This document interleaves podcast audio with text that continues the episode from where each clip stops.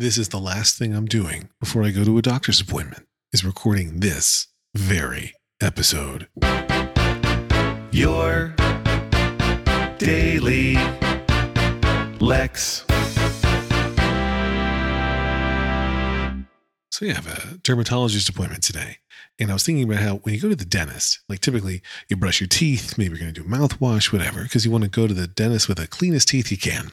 And I remember years ago, an internet funny person who still exists named Rob Cockerham. His name only came into my head as I said it, but I at least associate it with him. I could be wrong. It could be somebody else, but I associate Rob with this tweet where he's like, when I'm going to go to the dentist, I like to eat a bunch of Oreos and really make them work for it.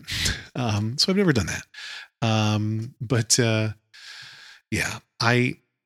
going to the dermatologist. I'm like, well, what am I supposed to do before I go there? Like, do I rub lotion all over my body? Do I specifically not rub lotion every? Like, I'm doing none of those things, but it made me laugh. I hate going to the dermatologist for a couple of reasons. One, I haven't found one that I like in years. There was one that I liked okay in Manhattan, but that made sense when I worked in Manhattan every day. It doesn't make sense when I don't go to Manhattan. I don't like the local dermatologist options. I feel like they don't have enough skin in the game. Just kidding. But yeah, I don't know. None of them have really felt awesome to me. But also typically they want me to get completely undressed and then they give me a gown and the gown makes you feel truly ridiculous. At least I feel that way. You know, the paper thing that does not cover anything on me. I'm 6'1" when I'm in those things. They make me taller, I think, putting on those paper gowns. But suddenly you're just sitting in the room naked and then they bring in like 800 people and they leave the door open. Like they just do not care about the fact that you're a giant naked man standing there. We're sitting there on the elegant medical table, exam table, whatever you call that. So anyway, I hate going. But this armpit rash situation of mine, I can keep it under control, but I can't get it to go away. So I figured it's worth having it checked out. Plus I got other weird skin things. Would you like an enumeration of all my weird skin things? Sorry, not going to do it. Thought about it, but no, not going to happen. Nothing that I'm concerned about, just stuff I want to see if I can get them to remove it. So anyway, that's my big afternoon. This morning was spent presenting. I had a variety of different meetings, a couple different hour-long meetings back to back to back. The first one of which, right at 9:00 in the morning, was a presentation that I was giving to a pretty large team. It was somewhere around 70, 80 people, I think. And I've presented to this team before. I present to them a few times a year now. And the first talk, I had a bunch of slides. And when you're doing a talk on Zoom and have a bunch of slides, it means that the slides are the big thing and your face is teeny tiny.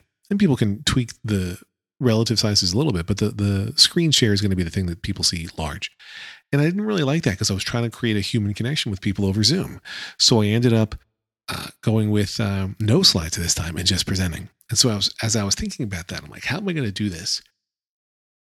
And I thought about different teleprompter approaches because this is an all new talk. I'm not going to have it memorized when I'm talking about, something that I've written custom for this team and this company.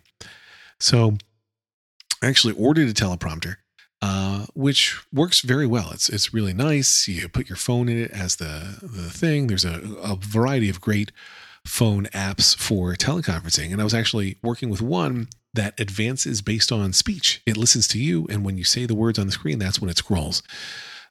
In the end, I ended up not using that setup this time around because it doesn't work with my current monitor setup and my webcam.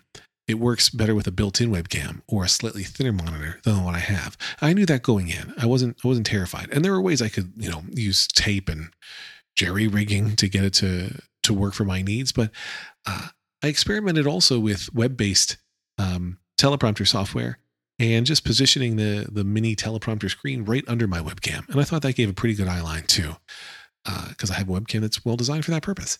So I ended up not using the actual hardware teleprompter, but still using a prompter. And it went pretty well.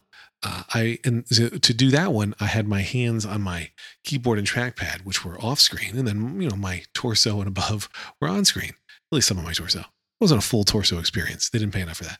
But so I could advance, rewind, pause when needed if I wanted to go off on a rant or a tangent, or if somebody wanted to chime in with a question, so I could pause things and then keep going and whatever. So it worked out pretty well. But man, anytime you're doing one of those hour-long presentations on Zoom, which we all do all the time, right? But whenever you're presenting on Zoom and everybody else is muted, out of respect, right? And out of, convenience for all the others, so you don't hear things.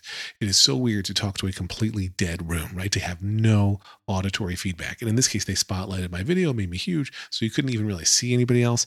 Man, it's a weird feeling. Like I've talked about before, it's a lot like podcasting. Happy Wednesday. Lex.